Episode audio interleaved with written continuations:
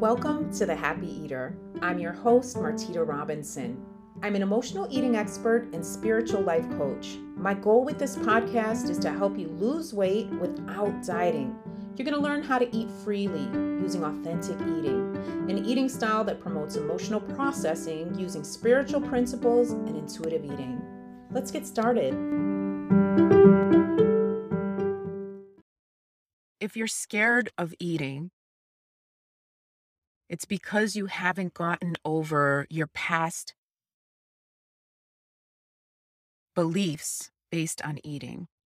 You still have some dieting beliefs come up, and you still have some food is bad for me beliefs stuck somewhere in your emotional field.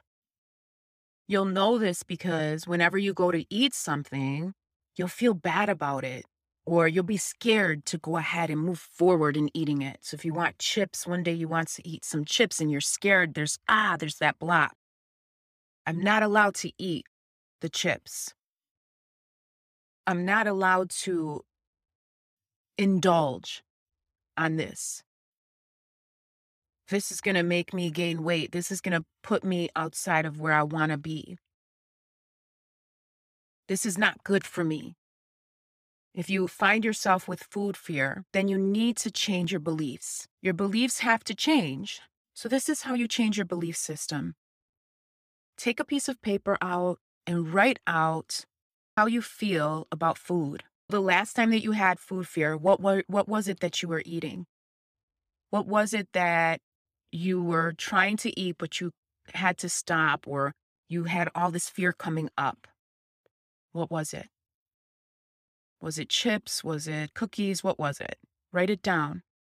What was the feeling that you were having as you ate that food? Now, I want you to take this statement or the fear that you were having, and I want you to write out the opposite. So, if you had this fear come up that ch- eating chips is bad for me, I want you to write out all foods is okay for me.